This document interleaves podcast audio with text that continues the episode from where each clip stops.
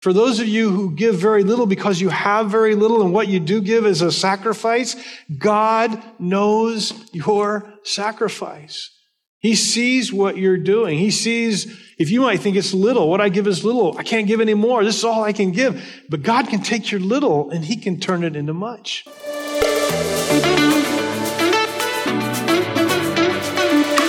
Hi, my name is Michael Tuck, and I'm the Associate Pastor here at Bacon's Castle Baptist Church. We are a local church in Surry, Virginia, dedicated to making disciples of Jesus Christ. This is the weekly podcast that we put out for our local church family and the church as a whole. We hope you enjoyed this week's podcast. How about opening in your Bibles? If you have your Bible this morning, open to, uh, to Mark chapter 12. We're going to finish that chapter today. If you happen to be our guest, and we do have a few guests this morning, we're glad you're here this morning. And uh, we're studying through this biography of Jesus we call the, the Gospel or the Good News of Mark. And we've come upon chapter 12 at this point. Last week we saw Jesus answering uh, or being asked questions by various groups, all with the intent of tripping him up, all with the intent of snaring him in his own words hoping that he might say something that would turn Rome against him or maybe the people against him. Today, Jesus is going to ask a question uh, of his own. There are three little vignettes at the remaining in the remaining part of chapter 12. Like a couple of weeks ago or last week, I think it was, I told you I couldn't find a way to really connect all three of them in one in one thought. So these are just going to be three unrelated little vignettes at the end of, of Mark 12. Uh, each of them, I think, has something for us. And so when we leave this morning, hopefully we'll, uh, we'll have something that we'll say, God, I, I, want to obey you in this way. I will do this in response to what I've learned today. So, well, with that as a backdrop, let's look at the question that Jesus asked others today. Verse 35. While Jesus was teaching in the temple, he asked, How can the scribes say that the Messiah is the son of David? Now, Jesus has been teaching in the temple, and uh, surely the religious leadership is listening to this question.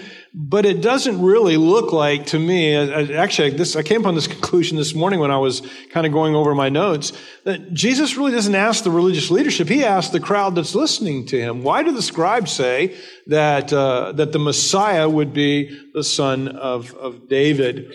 I, don't think his goal, like one commentator suggested, that Jesus' goal is to make everyone look ignorant or make the leadership look ignorant. I, I don't believe that's true at all. That would be more akin to what the Sadducees did last week with the, the marriage question. They wanted to make Jesus look foolish. I don't believe that's what Jesus is doing. Instead, I think Jesus is challenging their thinking.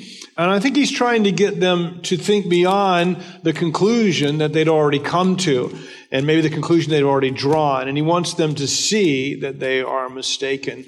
And, and so he asked this question, why do the teachers of the law say that the Messiah is David's, David's son? That was commonly taught that uh, the Messiah would be the son, that meaning the grandson or the great grandson, the great great great grandson of King David. And the root of this belief comes from uh, 2 Samuel chapter 7, where God promised David that one of his sons, not one of his immediate sons, but one of his posterity sons, that he would sit on the throne of David forever.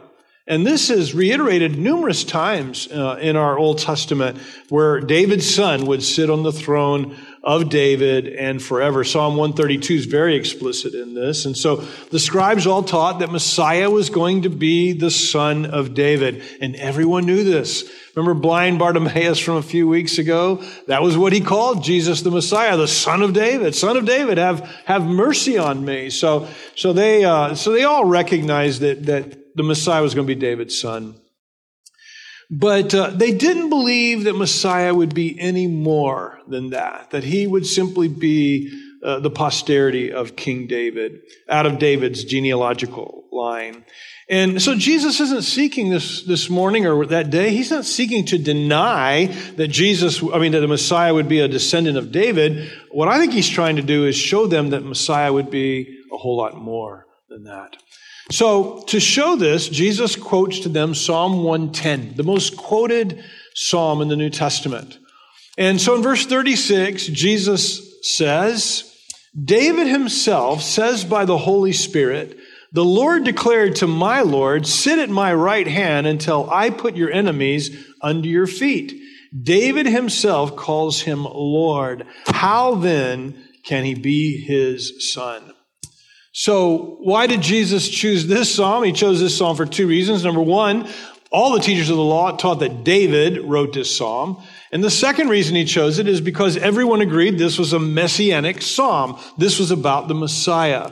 110 would go on to say, Psalm 110 would go on to say that the Messiah would be a high priest of the Melchizedek order. He would be like Melchizedek, a priest forever. So everyone would have agreed. David wrote this and he's writing about the Messiah. So Jesus starts off and he says, what, written, this psalm written by David, written by the Holy Spirit or empowered by the Holy Spirit. I think trying to show the, the spiritual significance of this psalm, its authorship being God himself.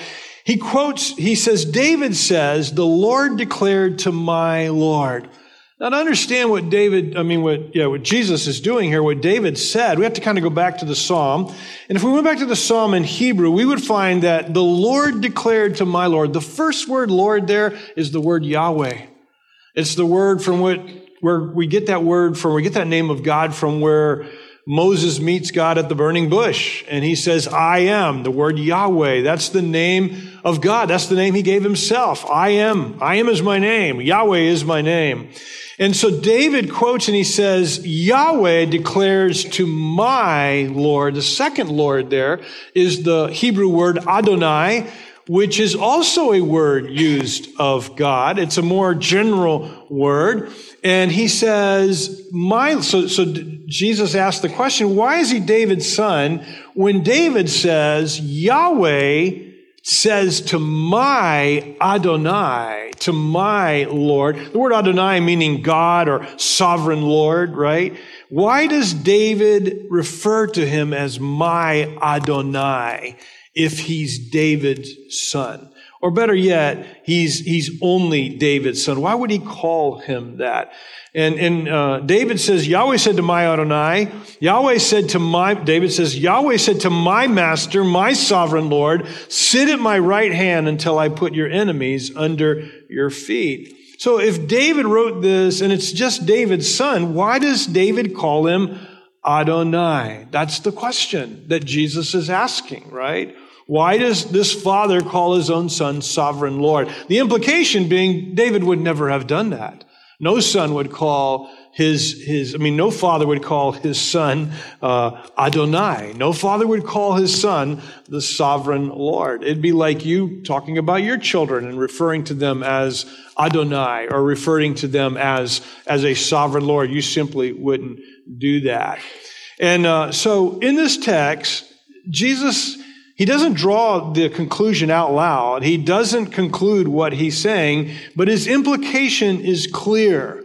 The Messiah was to be more than just David's son. He was to be the sovereign Lord. So in John chapter 10, we have numerous exchanges between uh, Jesus and the, and the leadership in the New Testament. But in John chapter 10, we have this one specific exchange. I'd like to read it to you because in this exchange, even though in Mark 12, Jesus doesn't draw out the conclusion, right? Here's what we read in John chapter 10, verse 31. Again, the Jews picked up rocks to stone Jesus. And Jesus replied, I've shown you many good works from the Father. For which of these works are you stoning me? We are stoning you. We are not stoning you for a good work, the Jews answered, but for blasphemy, because you being a man make yourself out to be God. And here Jesus continues. He says, Jesus answered them, Isn't it written in your own law, I, this would be Yahweh, I, God, said, You are gods.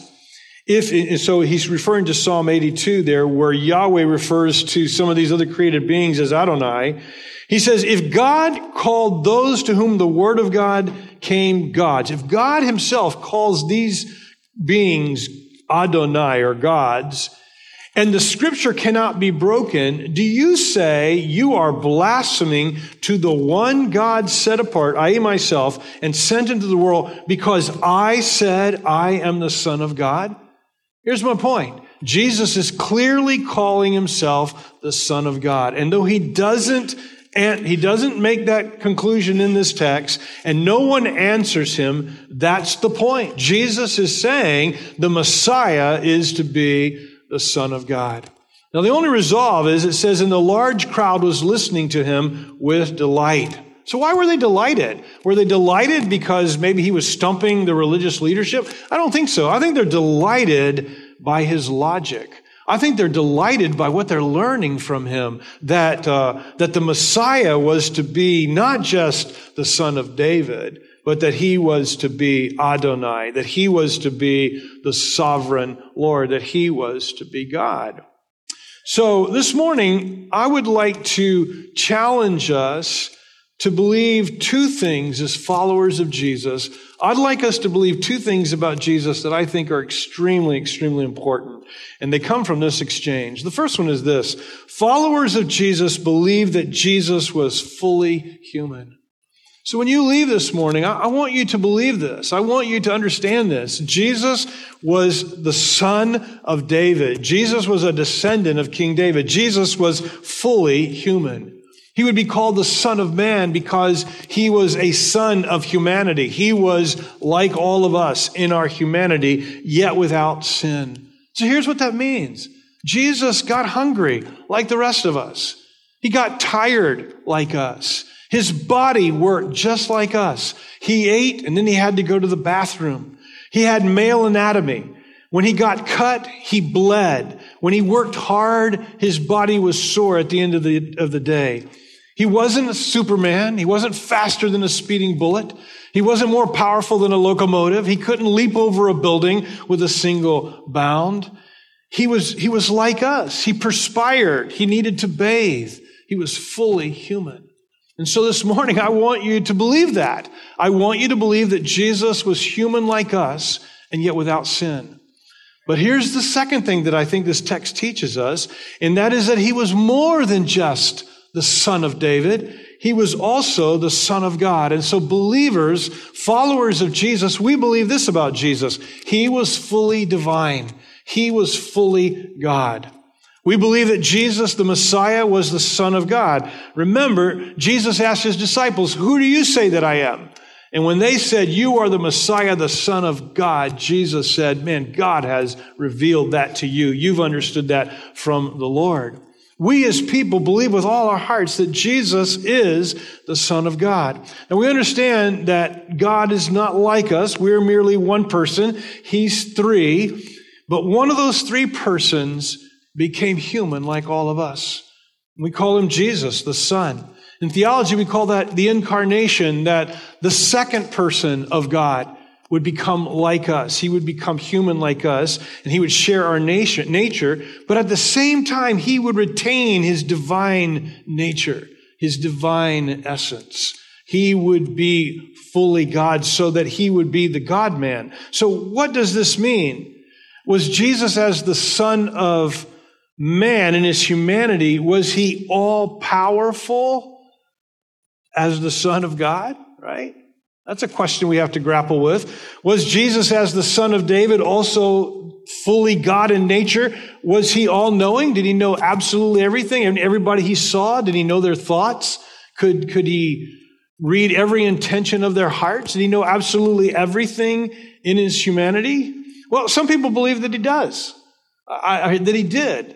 I don't personally believe that. I believe that when Paul said Jesus did not consider equality with God something that he needed to grasp, but emptied himself, I think Jesus emptied himself of those divine attributes, but listen to me, never divested himself of his divine nature, so that his essence he was fully God. So what does that mean? I, I, think that means that in his essence, in his moral qualities, in his divine virtues, in his desires, he was fully God. In essence, he was God. In nature, he was God. But he was both human and he was divine. Though I think he emptied himself of his ability to know everything and his ability to leap over tall buildings in one leap. you know, as God, he would have been able to do that.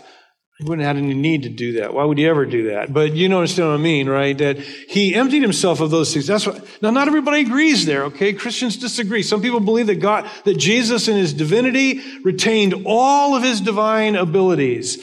I, I, I don't think so because I think there's scriptures that seem to point to things like where he said, I don't know that. I don't know that. So I think there's, there's scriptural evidence to, to suppose that Jesus emptied himself of some of those things.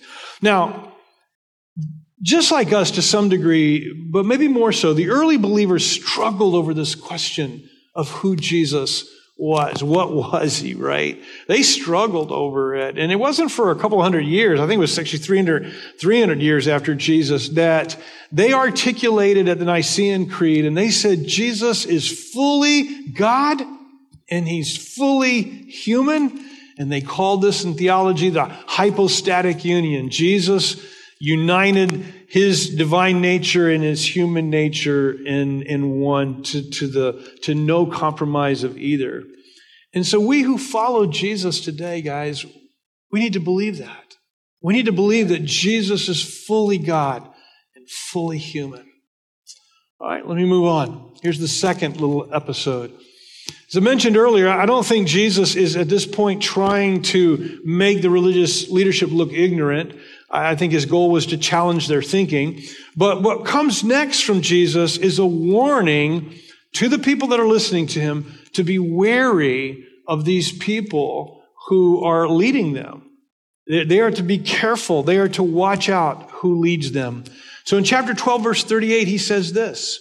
He also said in his teaching, Beware of the scribes who want to go around in long robes and who want greetings in the marketplaces, the best seats in the synagogues and the places of honor at banquets.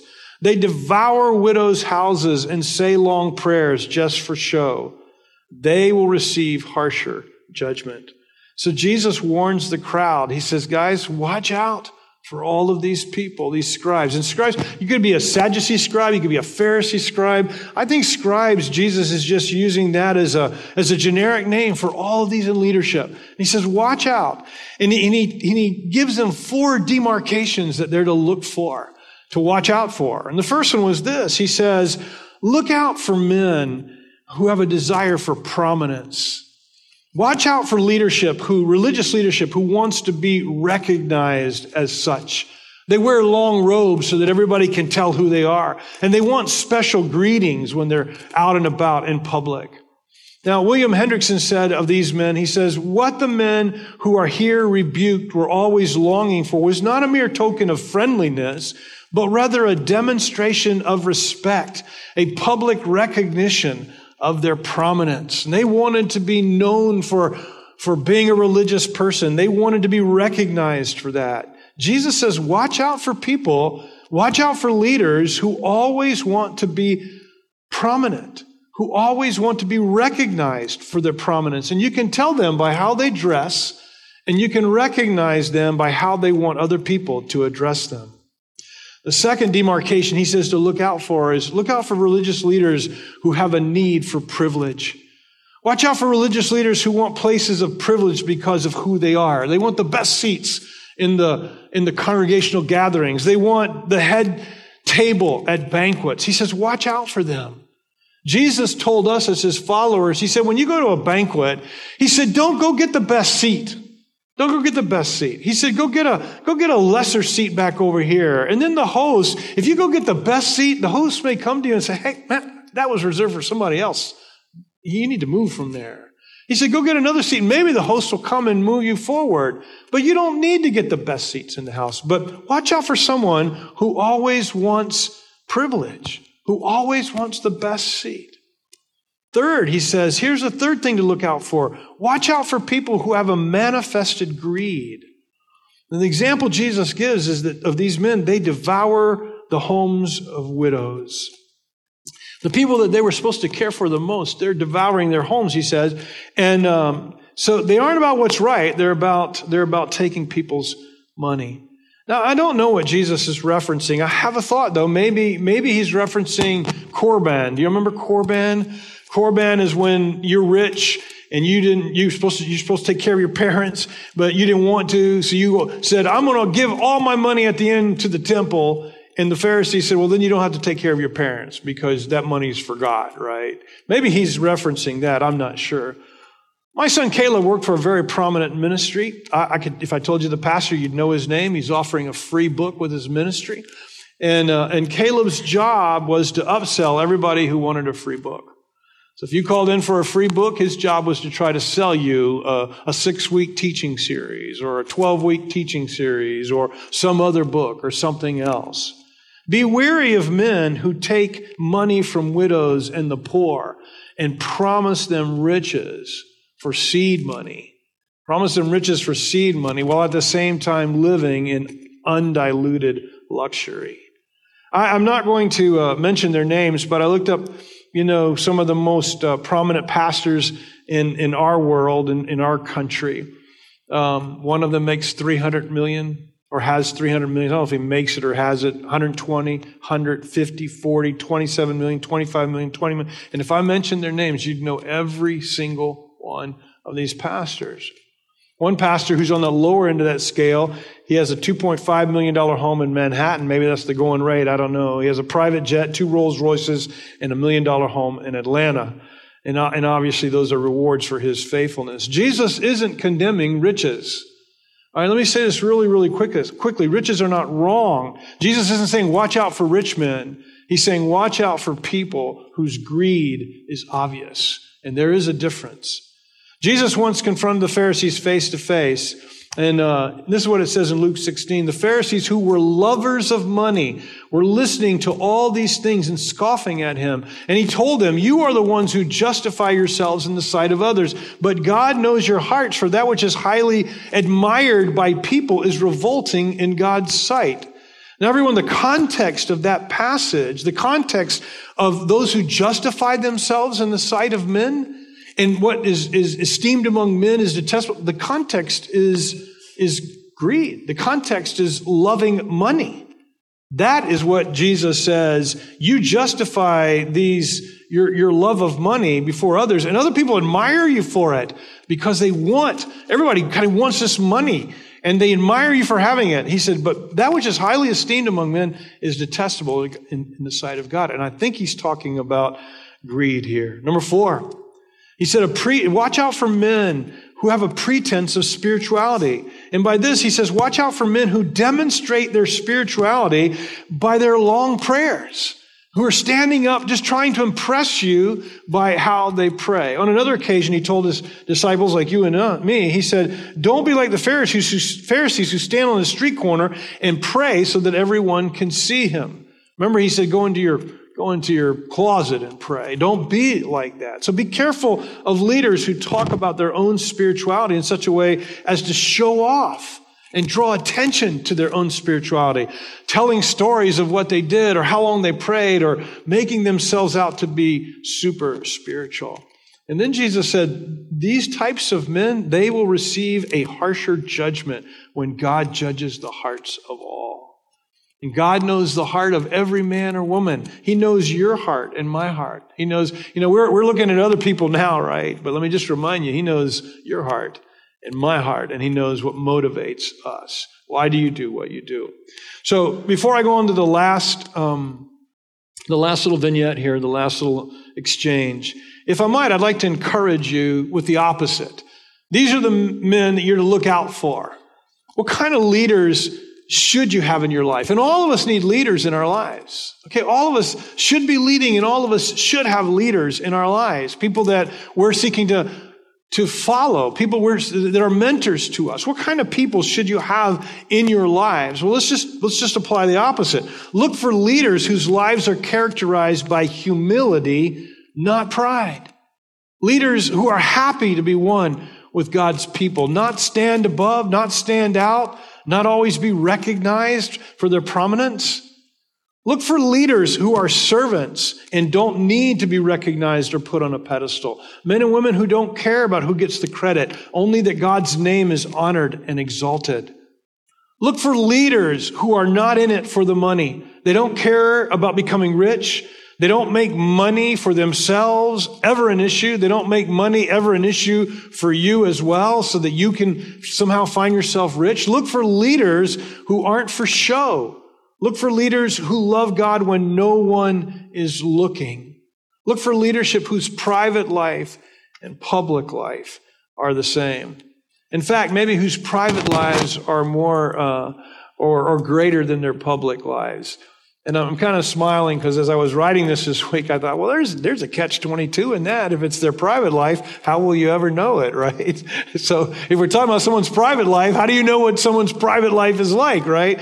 Well, here's the deal. All of us have private lives. Every one of you sitting here listening to me, you have a private life. You have a life that people don't really see. But here's the deal. You can't always keep your private life private. It leaks out. It leaks out and people see our private lives. Just make sure when someone's private life is leaking out, make sure that it's in congruence with their public life. Evidently, Jesus is tired. And uh, so Mark tells us he's taking a break from teaching, and that brings us to this last little, last little exchange in Mark chapter 12, verse 41. Sitting across from the temple treasury, he watched how the crowd dropped money into the treasury. Many rich people were putting in large sums. And then a poor widow came and dropped in two tiny coins worth very little. Summoning his disciples, he said to them, Truly, I tell you, this poor widow has put more into the treasury than all the others. For they all gave out of their surplus, but she, out of her poverty, has put in everything she had, all she had to live on. So Jesus has moved to the court of women. This is where the treasury would have been found. Bible commentator James Edwards kind of adds some light to this. Uh, he was a scholar who dealt a lot with the Mishnah of the Mishnah of being the written down oral traditions of the elders. Remember, we talked about that through our study in Mark, right? There was all these other laws and things that were written down. That was called the Mishnah. And uh, anyway, uh, he explains that as you entered the treasury area, there would have been 13 different containers where money would be put. And these containers were, it's not like they all went to the same place. The containers were like, um, different, like well, we have funds. Like we have a missions fund, we have a general fund. When you give, you can say, I want this to go to the general fund, I want this to go to the mission. Well, that's kind of how these 13 containers were. And you, they were sort of like designated areas of giving. And, uh, so you could put it in wherever you want. And according to some of the Mishnah, there would be a Pharisee or somebody who would take your money, and as you gave it, he would announce what, uh, what you gave. So on Sunday morning, we'd come in here and we'd give, and somebody'd be up here at the front and say, Landon and Courtney gave this amount right here, that kind of thing, right? And I tell you, there'd be an incentive to give there, wouldn't it? I mean, there'd be an incentive to give. Man, so and so only gave a dollar. Yeah, that would. Uh, so as they're watching and listening, the rich people are dropping in lots and lots of money. So somebody drops in a grand, somebody drops in three grand, the priest is saying their name, and then the widow lady puts in two small coins. And he says, the widow lady put in two small coins. And Jesus sees this. Uh, he sees what the widow gave, and uh, he tells his disciples, she gave more than everyone else. He said, because the rich people are giving out of their surplus. The rich people are giving out of their excess or their extra. And, uh, and she is giving out of her sacrifice. She's giving her milk and bread money. She's giving whatever money she had for supper tonight. She's giving that money. I think we can all get that, can't we? We can, we can understand the difference between if I have a lot of money and I put a lot of money and I give a lot of money, I'm very generous with my money and I give a lot of money, but if it's just extra, doesn't really cost me anything. But if I don't have much money and I give that money, it's actually, it's, it's taking away something that I might, that I might need. Um, I think we all get that. So, just a couple of reminders today from this event. I have three reminders and, and, then we'll be done. Here's the first reminder I want to give to you Being rich is not sinful, and it doesn't have to be selfish. Wealth is not offensive to God. God gave some of his people over the years great wealth Abraham, Jacob, King Solomon. Abraham and Isaac and Jacob probably would have been like our millionaires today in our culture. Solomon would have been a billionaire many times over. It, it, wasn't sinful for God's people to be rich, all right?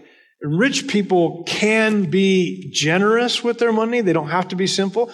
Jesus isn't trying to degrade the generosity of the rich people that are putting money in the treasury. He's not speaking disparagingly, disparagingly about them. He's speaking extremely positively about the widow, okay? So if you've been blessed with a lot of financial wealth, you don't need to feel guilty about it. Wealth in and of itself is morally neutral, all right? Um, what you do with your wealth can either enhance good or create evil. Wealth can be used for God's purposes or for selfish goals. So be thankful if you have wealth, but recognize its dangers. We talked about this just a few weeks ago about how wealth can become an idol. Uh, Psalm 62:10 says, "If your wealth increases, don't set your heart on it." As a person makes more and more money, they're more and more tempted to begin to think that they need to make more and more money. They, they begin to make decisions based on the amount of money they can make. Their income becomes the center of their life. And if you don't think this is true, let me give you, let me give you a couple of things that I think may make my point. Did you know that the poorer you are, the greater percentage of your monies, of your resources that you give to charity? In other words, the poorer you are, you give a greater percentage than if you're than if you're extremely rich. So a survey of consumer expenditures by the U.S. Bureau of Labor Statistics found that the poorest one-fifth of American households, the poorest one-fifth contributed 4.3% of their income to charitable organizations, where the richest fifth donated 2.1% of their income.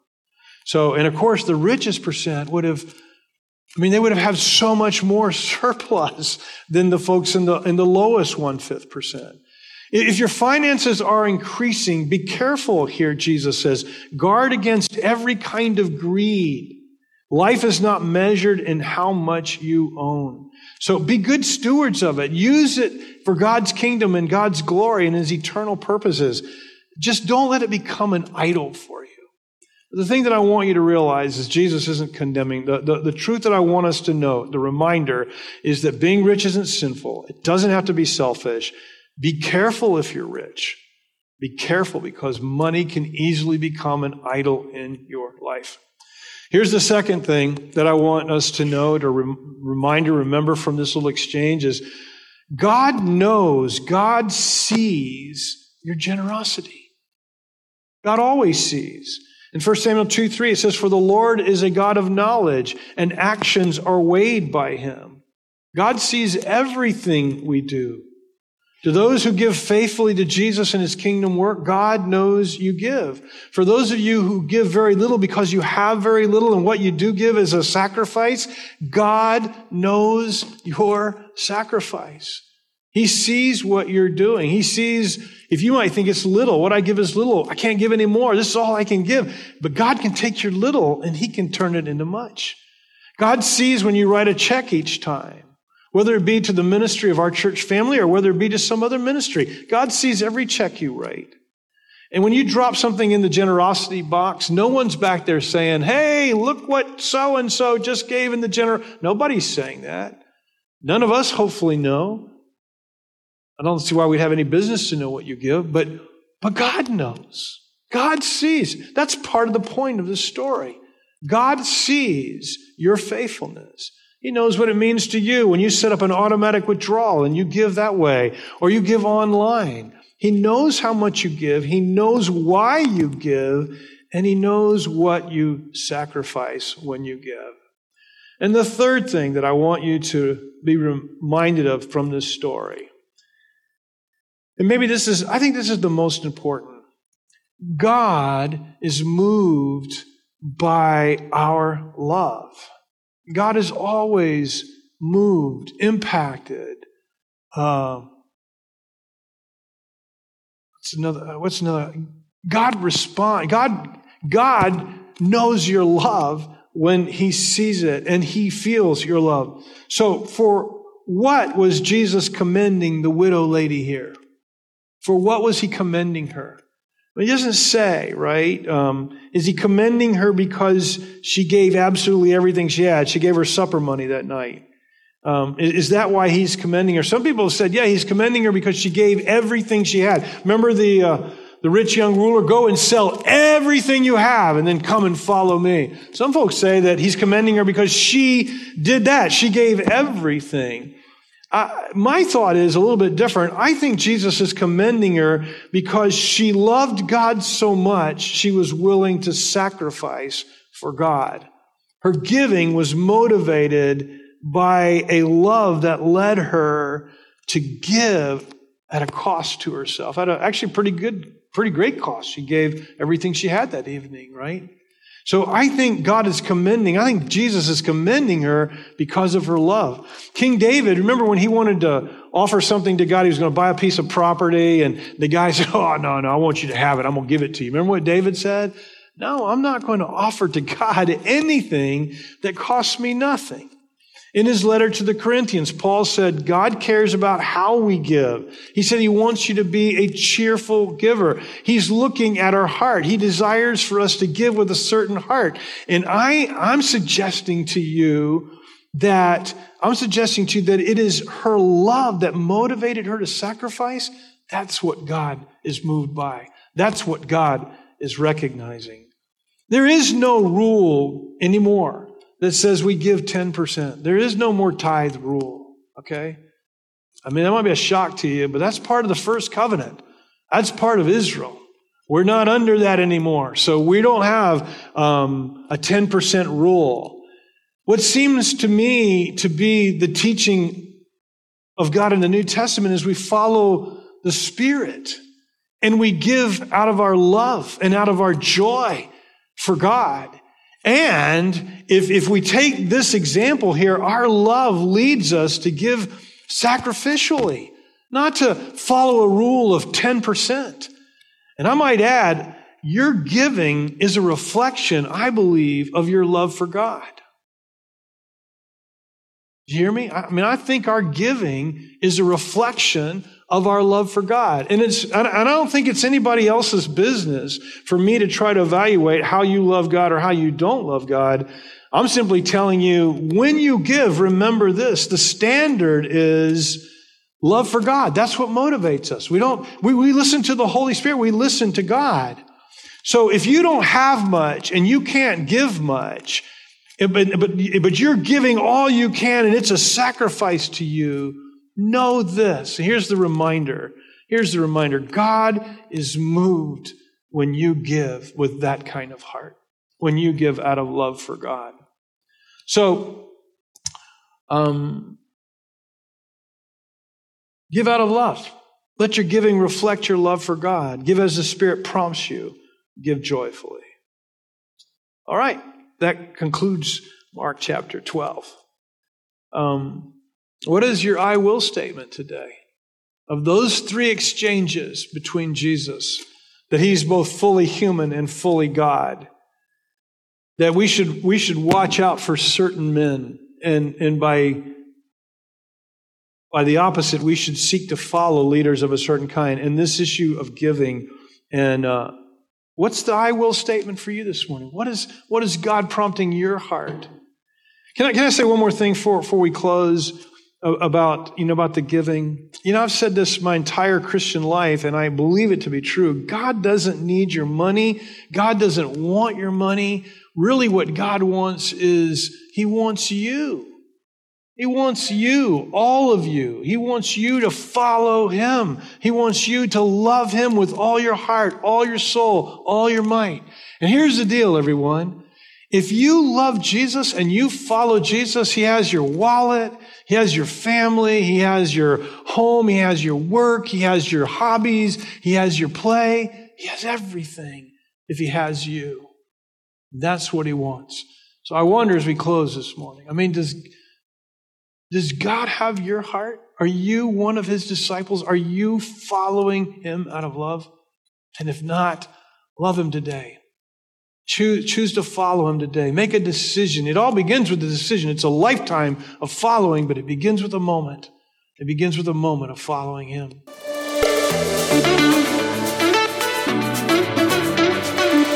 Thank you so much for listening this week. If you have any questions, you can email them to Pastor Jimmy at baconscastle.com. Also, check us out on YouTube and Facebook to get to know us and see what God is doing here in Surry. Be blessed.